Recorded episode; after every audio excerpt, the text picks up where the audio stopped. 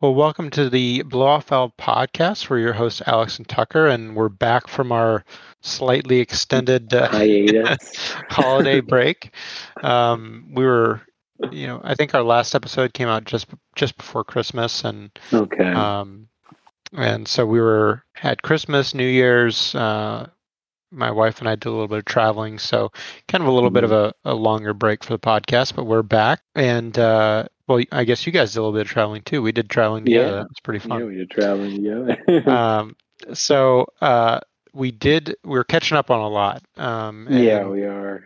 There was on the first kind of thing we want to talk about is not the, the you know kind of is a sad story, but a very important one in the automotive world, and that was the, the passing of Ken Block.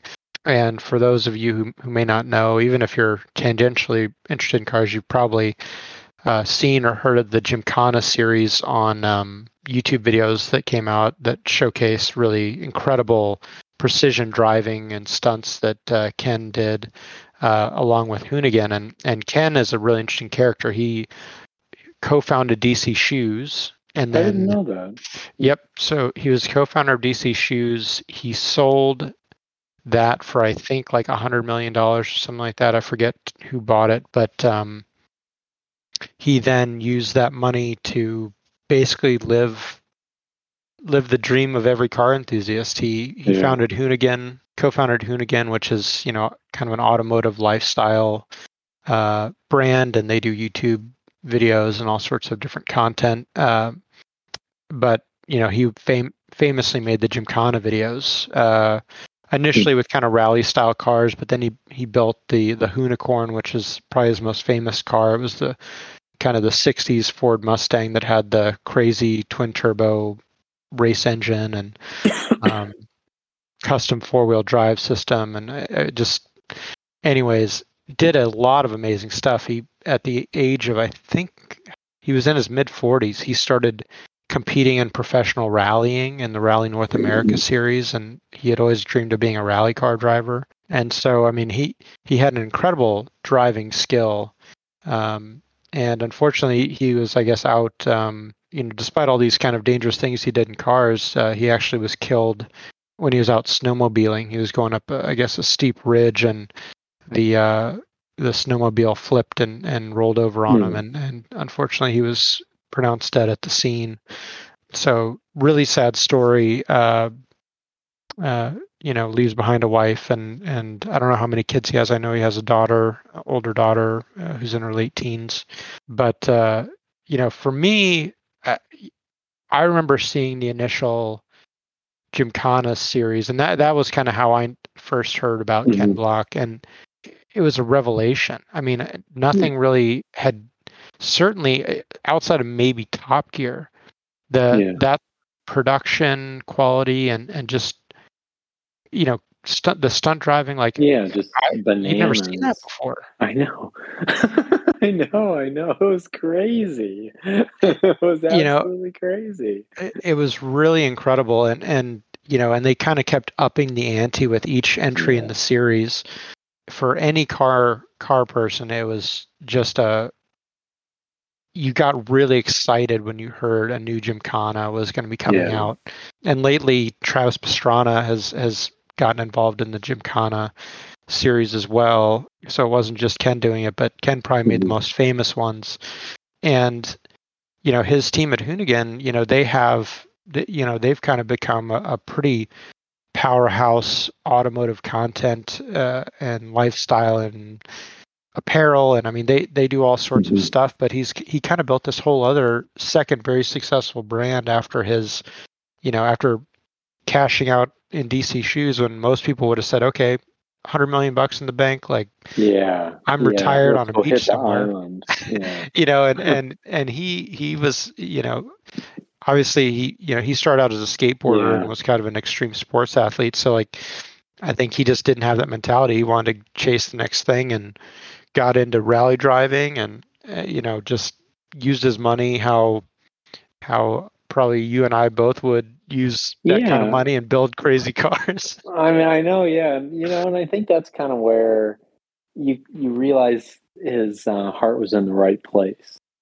You mm-hmm. know, um, to take that kind of capital and reinvest it in your interests, mm-hmm. you know, mm-hmm. you're not doing that because it's just uh, a side job. Uh, right. It's fundamental. I mean, it's obviously it was like the core part of his existence. Yeah, and passion. Yeah. And so I've got a lot of respect for that. You know, it's one of the things you know we've talked about over the years is um, kind of it's always impressive to see human beings who take things to the limits.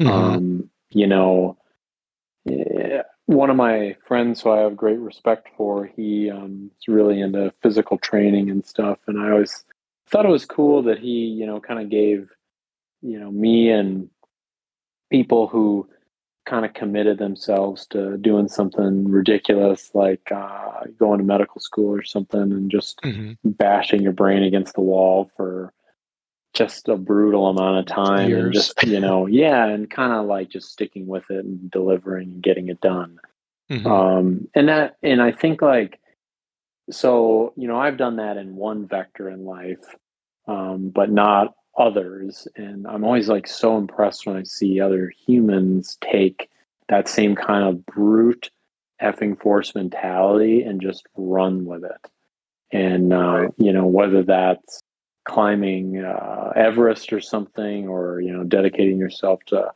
becoming a great rally car driver, an Olympic athlete. It, it always just kind of resonates.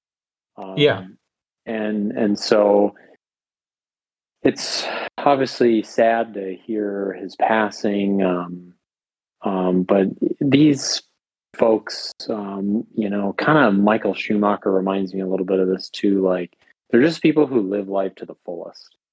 Yeah. Um, and if you put them in a cage and put them behind a, you know, computer terminal and just said you got to type articles all day or whatever, it would literally you you might as well be dead. They might as yeah. well be dead at that point.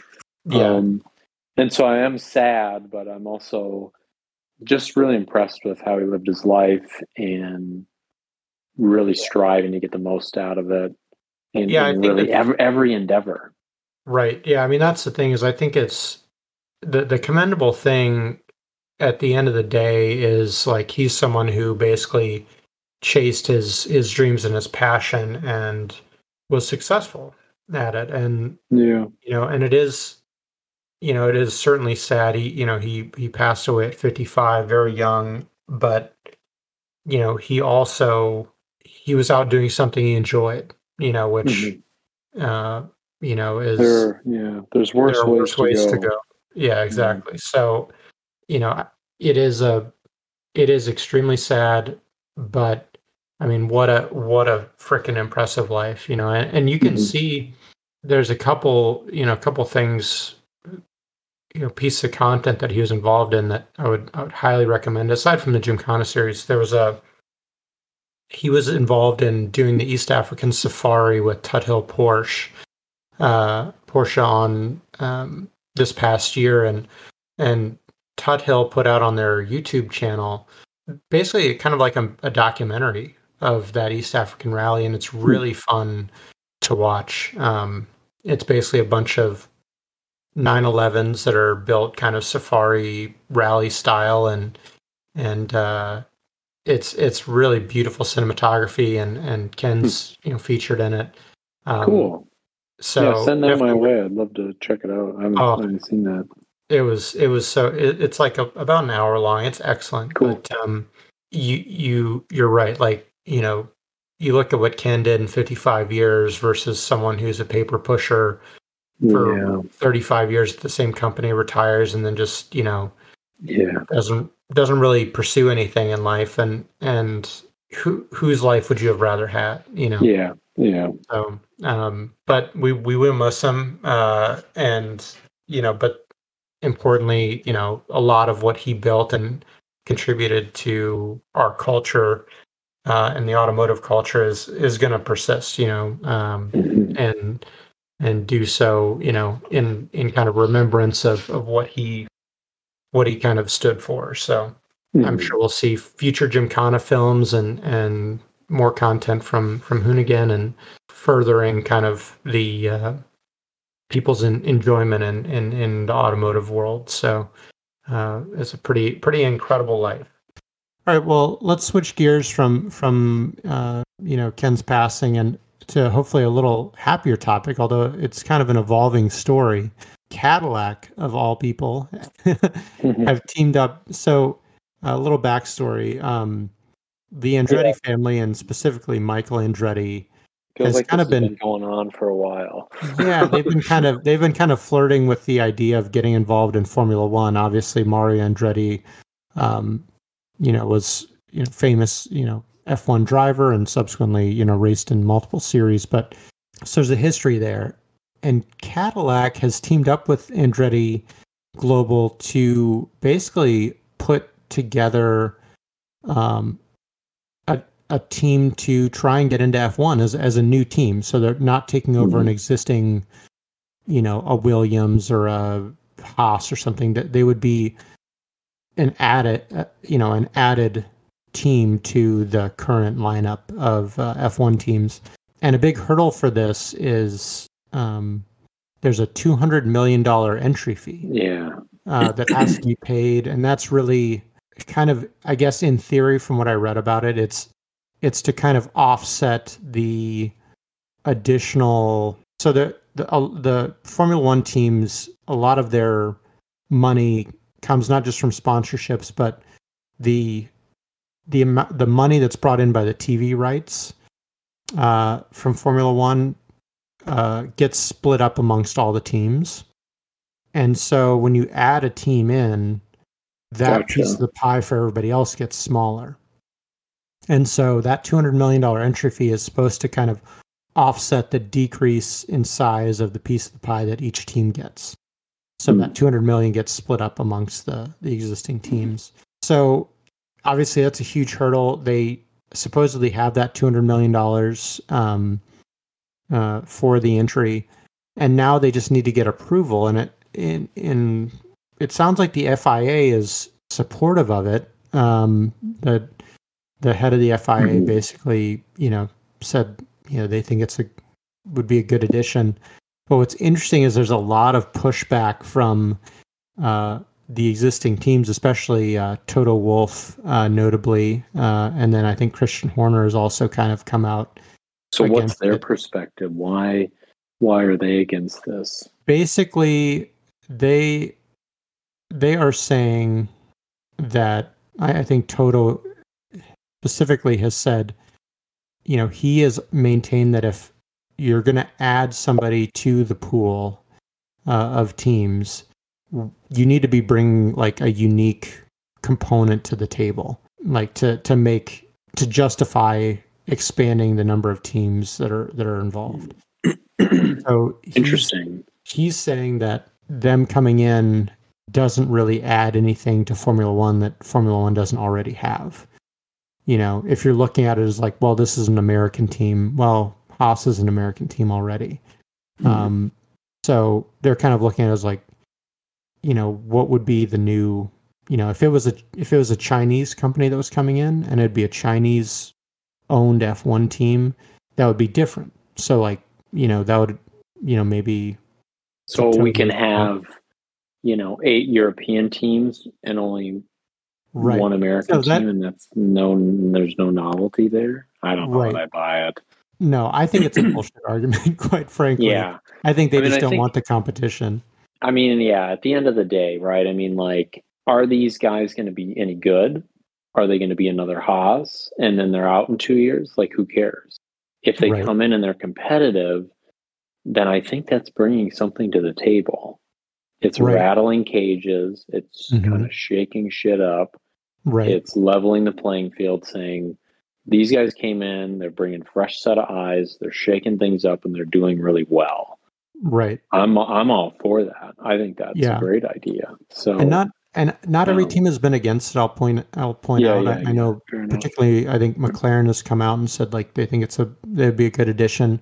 The thing where that would get I think it could get interesting is you know they would need an engine partner because hmm. unless Cadillac has been doing a lot of work behind the scenes, I don't think Cadillac is producing yeah, that's interesting. One I just assumed like Cadillac would be the engine.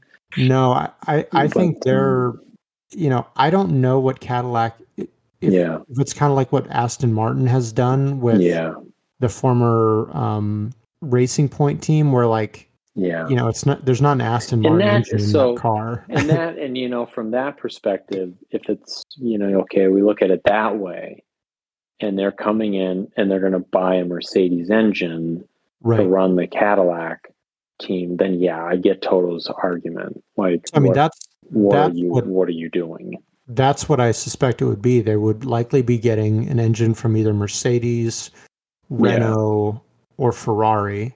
Yeah. And in in that scenario, like yeah, they're not really any different other than that they've got a Cadillac a different color yeah. on livery on the car yeah. So i i do get that. I mean i guess if they were coming in and they were bringing their own engine and Mhm. you know and in probably the 1960s or 70s that was pretty reasonable. But right? now i think things have gotten so complicated sophisticated and expensive Yeah, why you've got these you know silly situations where you've got you know manufacturers that they literally produce cars and they're running other manufacturers engines yeah. I mean, and they're a formula one team and it's like it's kind of confusing process to develop a the process to develop a Formula One engine is in is in the many hundreds of millions of dollars. Um, Mhm. that is why Honda was kind of getting out of it, uh, ostensibly. I mean, there may have been more politics behind the scenes that I don't know about, but um, it's extremely expensive to develop new engines, and you know, particularly in an era where every few years they might change the displacement that's allowed or something about the hybrid Yeah. system. So you're having to re-engineer stuff like that can be a pretty expensive ongoing concern.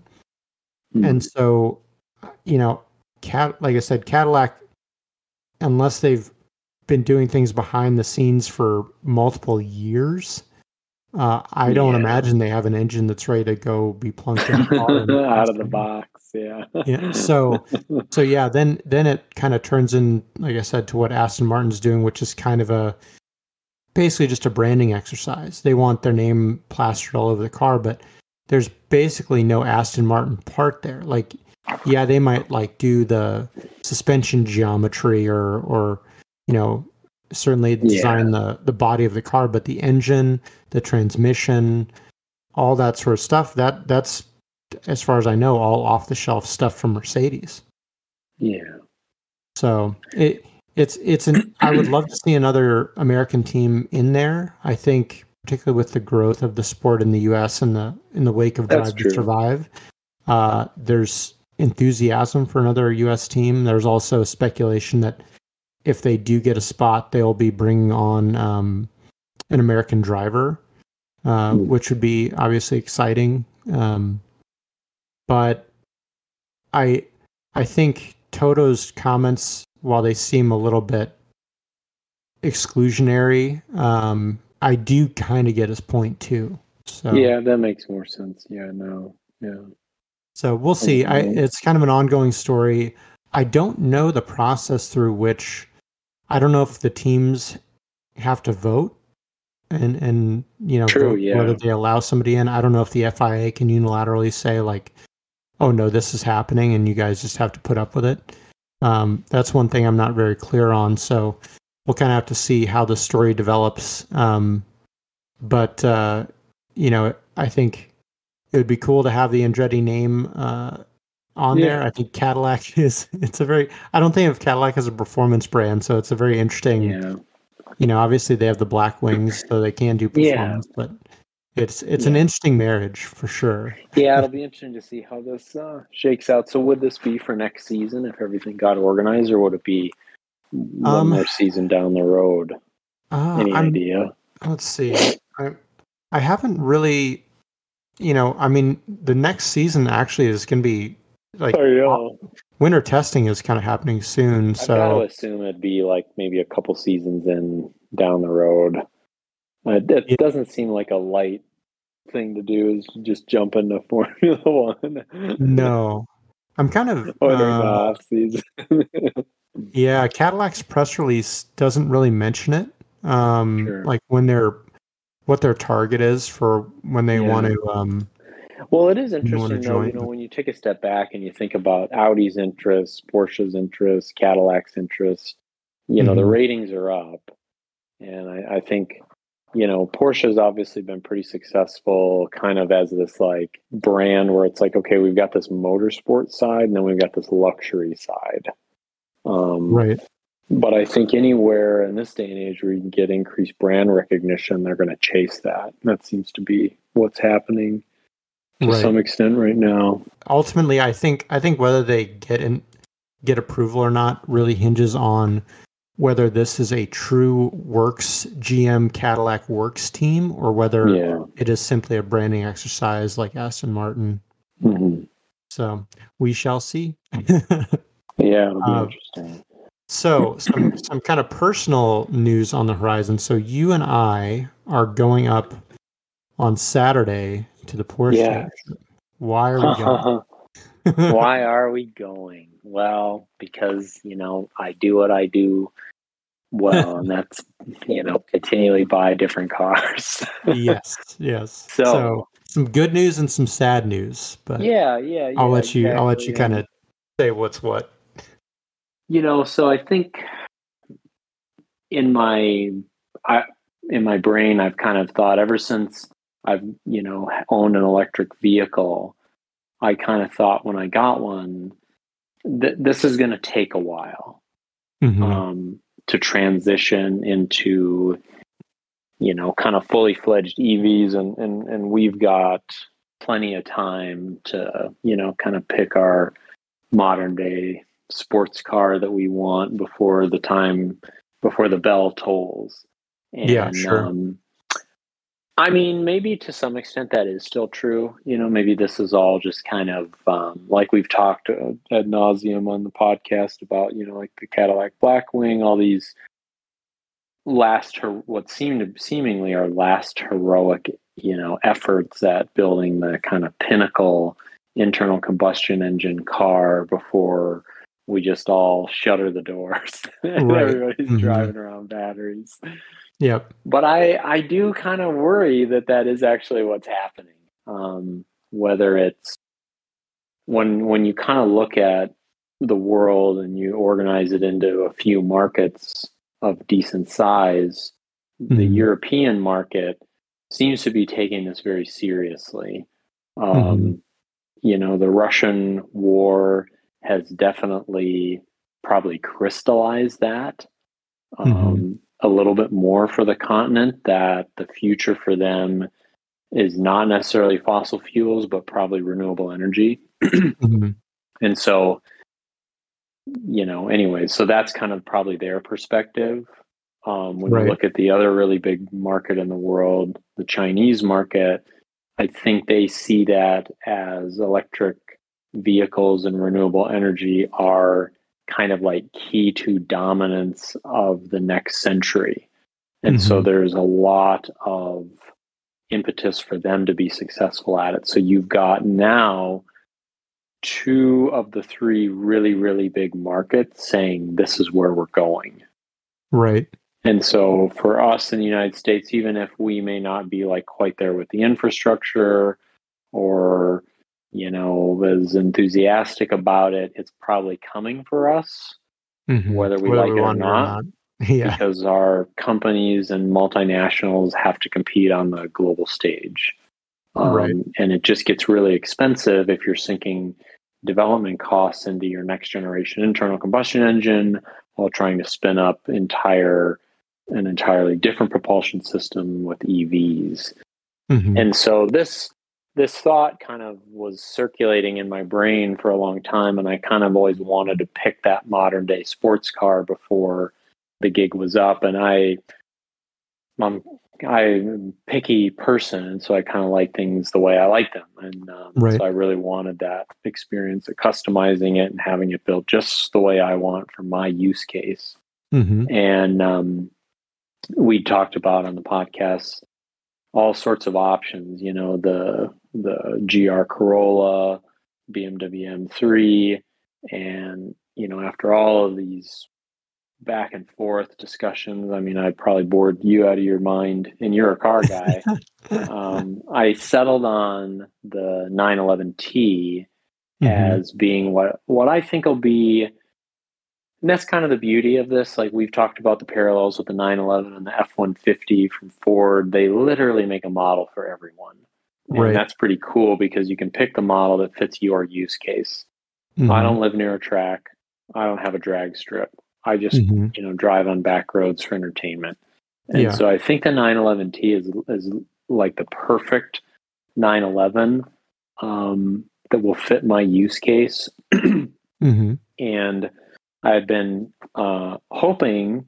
Obviously, we're in like a really tough market right now. I mean, you talk to dealerships, and if you don't have a relationship with them and you're out of state, you're probably looking at big ADMs on cars like that. If you're in Right. state and have a relationship with them, you might get lucky and be able to get it at, at MSRP. Yeah. Um, and so I kind of just kept pestering my dealership And you had locally about this. kind of on the the interested list uh, a while back for one of Yeah, yeah, actually, because you and I, we went up there to look at a GTS, a 911 GTS. Mhm. And I thought, walking away from that, like, I guess that makes sense. Um, I don't know if I can use all that power for my use case, but that's what's on offer. It's a GTS or an S. Maybe Mhm. I'll just go for the extra power. And that's kind of what I did when I picked my Taycan. I went with a turbo, even though like weeks before I had test drove a 4S and was like kind of befuddled by Holy crap, it's fast. like yeah. this thing is ballistically quick. Like, Yeah. does the turbo still make sense? I don't right. know. I was like, I think so. So I'll go turbo. Yeah. But um, so I kind of had pestered them after, and I had given them a deposit to get on the list for a GTS.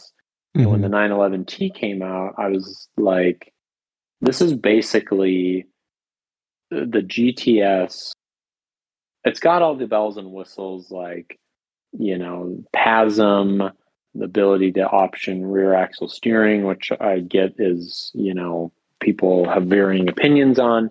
But it's Mhm. basically all of these really nice sports car goods stuffed Yeah. into a base 911 and you can get a uh, manual transmission which for me is Kind of the critical that key, is that is the entire reason of doing this right. is to get a manual transmission before the gig is up and they're not Mhm. making them anymore right. um, and so I, I was number four on the list. Um, the dealership got three allocations. I kind of had to wait a few weeks. Uh, I was over the holidays too to see what these folks had decided. And you know, Mhm. when they came out with this car, they said, "Hey, you know, you're going to be able to get this in paint to sample.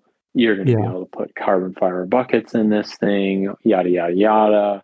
right. and then when it shows up for the allocation there you can't get paint to sample you Yeah. cannot get carbon fiber buckets part shortages Right. part shortages You know, interesting thing on the side note on the paint to sample, I, I just heard about this uh, on a another podcast. Apparently, they even if you already had a paint to sample slot, they're retracting it for some people or making Oh, them pick a different brutal. color because the gold flake that they use in some of the paint to sample colors, they can't get it right now for whatever reason. wow So you like, know that it's so minute is causing people to either they're either having to say actually i don't want the paint to sample anymore or they're having to pick a different color yeah and i i had kind of been of the camp that i'm going to get this thing and paint to sample i want to do something quirky fun Mhm. color and that really was a little bit frustrating when that went away but Right. i also looked at it kind of in a more holistic approach thinking this might be it Mhm. um, and really what i'm trying to get away from is I, i'm not interested in a hybridized internal combustion car i don't i don't give a shit about going faster 0 to 60 i can do that in an ev and they are ballistically quick i learned that Mhm. with my Taycan turbo i have Mhm. zero interest in that in an internal combustion car um, one of the things I think I have noticed, and I call it the teleporting Taycan, because Mhm. it, it literally just teleports corner to corner, Mhm. and it is fun, but it doesn't really let you be much in the moment. Um, Yeah. One of one of the most enjoyable cars I've owned in the past few years, and this was just kind of a rash purchase. We needed something for a certain window. We got a Volkswagen Alltrack and a manual. And the the reason that car was a blast to drive is because you could flog it. You could Mhm. floor it, you could shift quick and just beat on it on public roads, and you could get everything out of it. And it was Mhm. just fun. Yeah. Um, but when your car takes you from like zero to a hundred in three and a half seconds or four freaking seconds, it Mhm. doesn't leave a lot of time for fun outside of just the mind bending acceleration. Right. Um, and so I, I've said to you a few times, I really am convinced that in this kind of moment, I reflect on this with like some of my other interests, like my coffee and stuff that I'm into, where I'm, you know, manually doing all this stuff. There's a there's more to be gained sometime with less Mhm. um, you know, kind of being in the moment, enjoying your turns, enjoying the public roads, and not being going 95 miles an hour on them or 120 miles an hour on them. Um, and so I think the 911T is going to fit that bill pretty well. Um, so I am this weekend pre trading my Taycan in the deal. Um, Mhm. So that is going up there.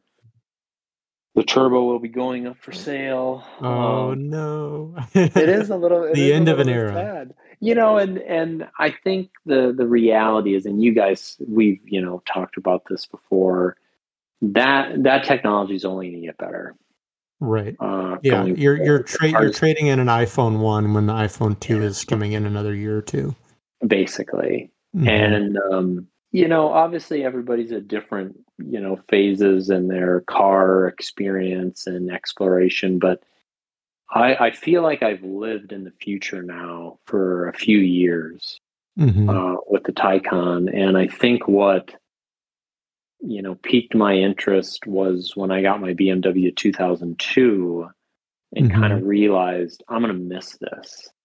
Uh, Right. We, as a collective, are going to miss this. People who Right. are like petrol heads and interested in cars, Mhm. um, and so I was really looking to try to find some kind of modern day sports car that, you know, I could put kids in the back, travel around with my wife, because I can't really do all that stuff in my 2002. It's not obviously like the safest car when you've got Ford Excursions and Ford Raptors yeah. driving No around. no airbags, small. swa- swallows. I don't even know if the seatbelts work. I think they work. I don't know. Yeah. It's yeah. just, it's not practical for that. Um, Yeah. I do have a and so I- question for you on the on the T. Yeah. Um, so because I don't think I asked you this, when you got the email saying you've got an allocation if you want it, was it exhilaration? was it oh shit, I got to make a decision now? what was your yeah, yeah, reaction? yeah. You know, fortunately, I don't know why, but I just I felt like the winds were blowing in my direction. Mhm. Like for those three weeks over the holiday, um, Mhm. my sales advisor basically said, "Listen, I'll let you know when I hear back from them." Yeah, And it was basically kind of radio silence. And by like week four, I was like, something's weird.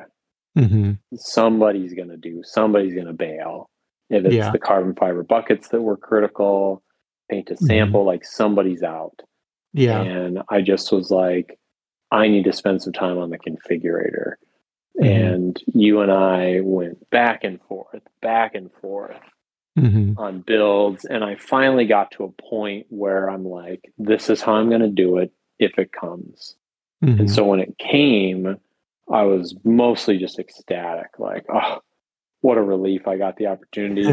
because I don't, I honestly, I don't know how many of these things they're going to build with all the wacky stuff that's going on. Well, you sent me with- some pretty crazy numbers. Uh, Yeah, for- so for we're-.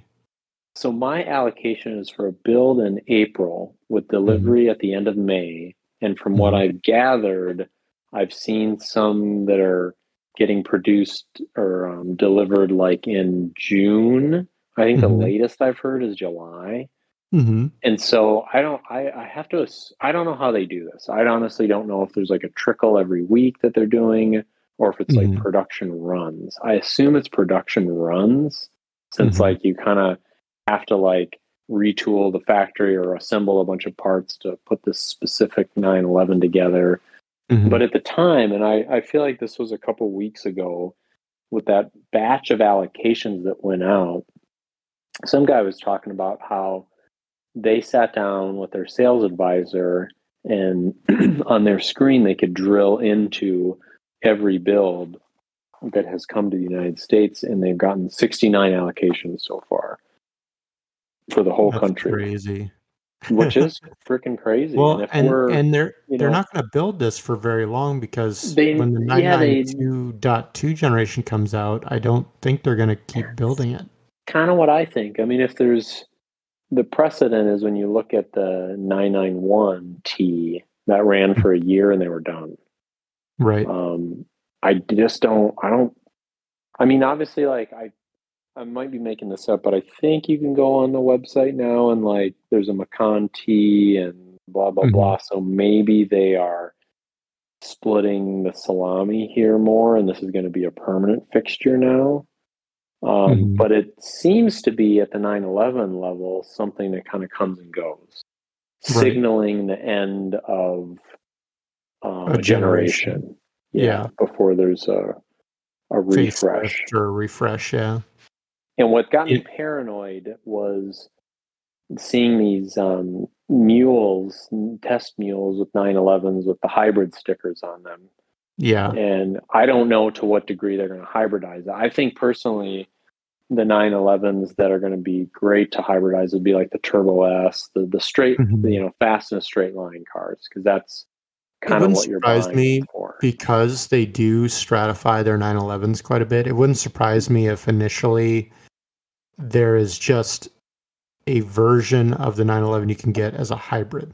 You know, like kind of like Yeah. what Corvette is doing. Corvette announced uh, the last week E-Ray, the E-Ray, the basically hybrid Corvette, and that is going to be made in parallel with the conventional Mhm. naturally aspirated Corvette. I think you're probably right. I think that's like realistically what we're going to see. Um, and eventually, that technology, as the emissions regulations and stuff really tighten up, yeah, will probably filter out to most of the other. Probably, yeah. my guess is the non-GT 911s, kind of analogous to how between the 991 and 992 generation, all 911s besides the GT3 and GT3 RS became turbo cars. Yeah, Uh, my guess is something similar will happen where all the 99 all the 911s aside from maybe some of the GT cars will be hybrids. yeah. And I, um, even if you set that aside, right, and you said like, okay, well, you know, your Carrera S and maybe your GTS are going to keep their manual and not get hybridized in the next iteration. Like the Mhm. push is still for greater particulate filtration and all these things Yeah. um, that so just kind of can sound as good. exactly kind of Mhm. dull the experience and so i i feel like i feel pretty comfortable at this point putting a stake in the ground and saying like this is the time for me yeah. to grab this Right. um and even if i'm off by like another five years Mhm. whatever generation follows the 992 i think the gig's up at that point so like even if Yeah. they run the t again and this is the 992.2 you Mhm. know, and it's not hybridized and it's a pretty cool car. Uh, great. You know, who know who the hell knows? In this world, maybe mine's worth just as much as I bought it for. Mhm. Um, I doubt it. But um, even if that were the case, I'd still feel like the next generation, the gig's up. Yeah. Um, I think and so I'm think so. is is this the is this the transition from like an era of air cooled to water cooled? Mhm. Maybe. Like maybe it's drawn out a little bit longer, but I do remember someone on the forum and I kind of chuckled uh, when I saw this. They were basically like some of the video they saw this hybrid 911 going around the track. It they were just like it looked heavy as hell. Right. And I was like, well, that's because it's like a halvesy Taycan now going around the Right. track. Like it's going to be a whale mean- of a car. Yeah, that's the problem is like these regardless of how the 911 evolves is if it's going to have hybridization, it is going to be bigger and heavier. And at hmm. that point, you're moving farther away from the 911 being sports a sports car and Yeah. closer to it just being a GT car. I mean, essentially, the Turbo S is, you know, the, the current Turbo S is basically a GT car. There's not a bunch of people Yeah. tracking them. Yep. And They're just too big. and the thing is, um, there's like this, you know, like kind of like the death by a million cuts. Like maybe you don't notice it, but then all of a sudden you're the dead. frog in the pot of boiling water. Yeah. And Mhm. that's kind of what I feel like having lived in the EV future. hmm It's a lot of fun. And I'm not giving up on the Taycan. I may end up circling back on another one in the fall, like a Cross Turismo or something a little bit Mhm. more practical for like the family and stuff. But they are really great as daily drivers. Like they're monsters in the winter. They've got great torque, heavy as hell. So they've got great traction. They are wonderful cars. Right. But for those but for those who are interested in engaging in the driving experience, uh I think there's like a there's a little bit of a limited window here. Yeah. Um, where you're going to be able to do that. At Yeah. least, you know, you're going to be able to like do it in a way that you can customize it and kind of have the experience you want. And Right. not to say that you can't buy that used, but But to get to um, specify it how you want it. Yeah. yeah, and there's so many options with these cars. It just gets um, kind of ridiculous.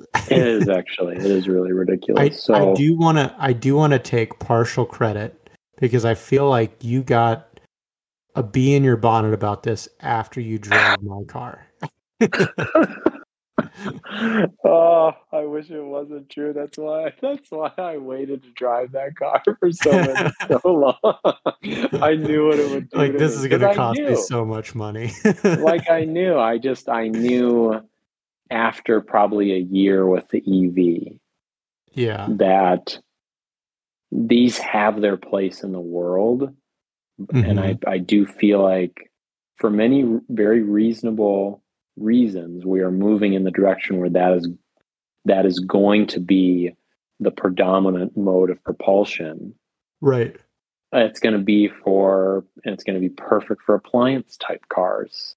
Hmm can it translate to a sports car well i think we're going to need more capacity in the batteries more energy and they're going Mhm. to need to be a lot lighter Yeah, I I, think, think you've when got one those- of two things. It's either got to be a lot lighter and and greater energy density, or you have to have a system that would allow you to have a small battery pack with maybe like 120 miles of range, say maybe 40 miles of range when you're really on it on like a racetrack, yeah but it can charge incredibly quickly. So you Yeah. can go out, do eight laps, come Yeah. in, charge it for 10 minutes, go out, do another eight get laps. back out there You know, yeah that, that's the that thing, those right? are the I mean, two like, scenarios I see it working. Yeah, because because we were talking about this, and I find this interesting because um, I just a little tidbit I came across today. I saw this. Uh, I don't know what they're going to call it the the Taycan GT, some kind of you know you know plaid competitor, lucid Oh, like a GT like a- variant yeah. of the Taycan. And Mhm. I thought to myself, well, that's really interesting because you and I had spoken, of, and I can't. These are just rumors, so I can't say that it's true. right. But one of the reasons that they had run the um, Nürburgring with the turbo version of the Taycan was because of overheating issues hmm with the Turbo S. Now, interestingly, I think in the 2021s, the cell chemistry and the battery changed. hmm And I don't know if that translated to any thermal differences, but you know, lo and behold, last year they ran another Nur- Nürburgring time, but this was with the Turbo S version and got a better time. Yeah. So I kind of was thinking to myself, well, this is really interesting that they're coming out with this thousand horsepower GT version for a better Nürburgring. When the practical truth is, when you when you look at, I, I sent, I think I sent you a post on the Taycan forum a while back about a guy who took it was his four or 4S out on the track and never really Mhm. ran into thermal limitations, but the Mhm. um, a prolific poster on there with a turbo, he took his out and like you know Laguna Seca, maybe a couple hot laps in, he was he was already limited. Yeah, you know? I would I would also think like, you know, obviously like the heat is a major issue, but I Mhm. would think after 3 4 laps with how f- heavy that car is and how much work it's doing, I know. your tires, tires and brakes are, going to be shot.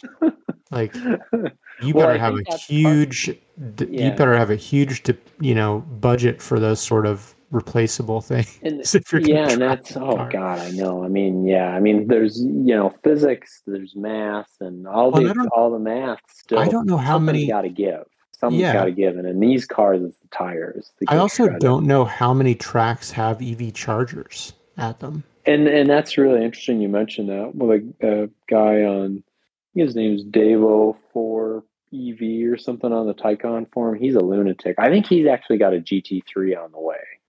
Oh, Um, cool. He's his wife's got a Turbo S. He drives a Taycan Turbo, and he's a lunatic. Tough life. Um, yeah, tough life. But he listed uh, all of the like kind of relevant tracks and how far the closest fast charger was, because Mhm. most of them do not have, you know, 300 kilowatt capacity funny. charging at I think they're. I think it's a bit analogous to like like pretty much every racetrack you go to, either on site or nearby, has a pump that will sell you race gas, like 101 octane. yeah, Um, and I wonder if eventually it's going to be like yeah, yeah. every every track has like high speed chargers. You know. Yeah.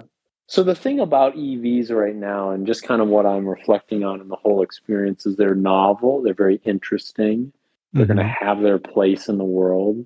I think someday we might get that EV experience to translate into sports cars, but we're not there yet. Yeah, they're they're And, they uh, don't the dynamics are just not there, despite a lot of very smart people trying to Yeah. minimize the weight through a lot of Yeah. suspension tweaking and things like rear steer, things like you know dynamic chassis control and thing, you know. Yeah. Yeah. stuff. Yeah. All this magic to try to hide. Yeah, but at the end of the day, the it's a math, yeah. Well, I'm super excited for you, man. Like I know it's Thanks, man. Yeah. it's going to be the end of an era. Uh, I'm yeah. excited been to have been there for the been a tough beginning and decision, end. but Yeah. Yeah. Um, yeah. Yeah. But it's you've got something very fun coming on the way. Actually, I think so. When you think think. what's kind of crazy is basically you're supposed to have that car in three months, right? Yeah. So Yeah. that's that's in pretty essence. cool. It'll time out kind of right in time for the summer months. Yeah, Um, which so I think that's perfect. going to be a real hoot. Yeah, We'll do some uh, shenanigans yeah. Oh, together. yeah. We'll, have, well, yeah, we'll have to get some videos and stuff like that. Um, Well, and, and we'll be able to finally you'll you'll finally be able to go to a PCA meetup and not feel conspicuous in the Taycan. yeah, You got a yeah, yeah, car with an actual engine in it. All right. Well, I think that's gonna do it for this week. Um, unless you have anything you want to add, buddy. no, that's great. All right. Well, thank you all so much for listening. Um, we will uh, be back in a couple weeks with uh, kind of more news and updates. I might. I'm just going to throw this as a teaser. I might have kind of an interesting uh, car update uh, coming. Um, Indeed. I will. I will know in the next couple weeks. Excellent. So I'll just leave that for what it is. Uh, but until then, uh, be sure to follow us on Instagram at the Blowfeld Podcast. Uh, great place to to interact with us and comment, uh, ask questions. If There's show topics you'd like to hear us discuss. You know, that's a perfect place to to do it. Um, and until then, we'll see you in, in a couple weeks.